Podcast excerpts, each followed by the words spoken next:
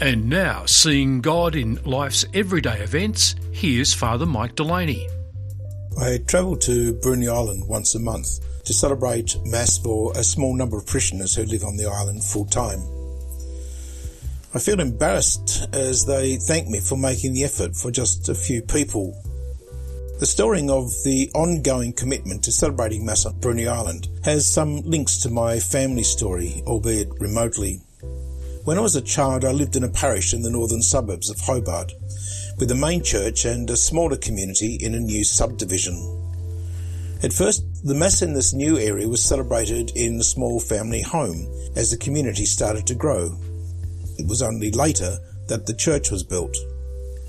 The parish priest at the time was Father John Wallis, a wonderful priest who had recently celebrated his 25th anniversary of priesthood when we came to the parish.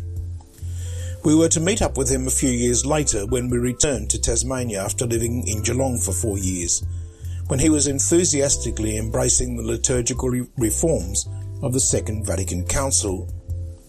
I didn't really know it at the time, but he was an important player in the life of the church in Tasmania. This had been challenged over 25 years earlier by a parishioner living on Bruny Island, who asked him the question, why can't we have sisters to teach our children? Doesn't anyone care about us in the bush? The question was asked in 1933, just a year or so after Father John had been ordained. Ten years later, he founded a community of women known then as the Home Missionary Sisters of Our Lady, and now known as the Missionary Sisters of Service. Their mission was to go into the highways and byways of Tasmania and then Australia and beyond, originally to meet the needs of people in these isolated and remote communities. Today their involvement extends way beyond what Father John initially envisaged, but he would still have been celebrating their efforts and successes. Which brings me back to Bruny Island. Some 21 years plus since his death, Travel to the island is more frequent and accessible than when Father John first went there in 1933. But the needs of these smaller communities are still just as real. And even though we have internet access for a whole variety of programs and activity, the hands-on personal interactions with people should be our first and foremost means of encounter. Which leaves me with a challenge.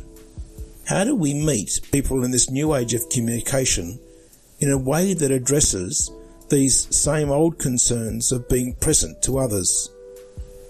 I don't have the answer, or it seems at times any ideas, but I do know that there are people in our pews who have these skills in areas which I can't even begin to understand fully, and we need to tap into those skills but we might also need to be like Father John.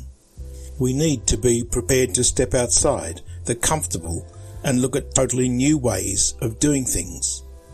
I know that Father John would have first gone to a place of prayer.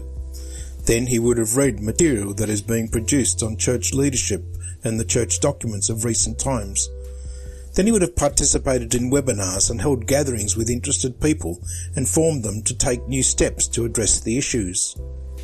Maybe that's something I might do, and I might just make a difference as well.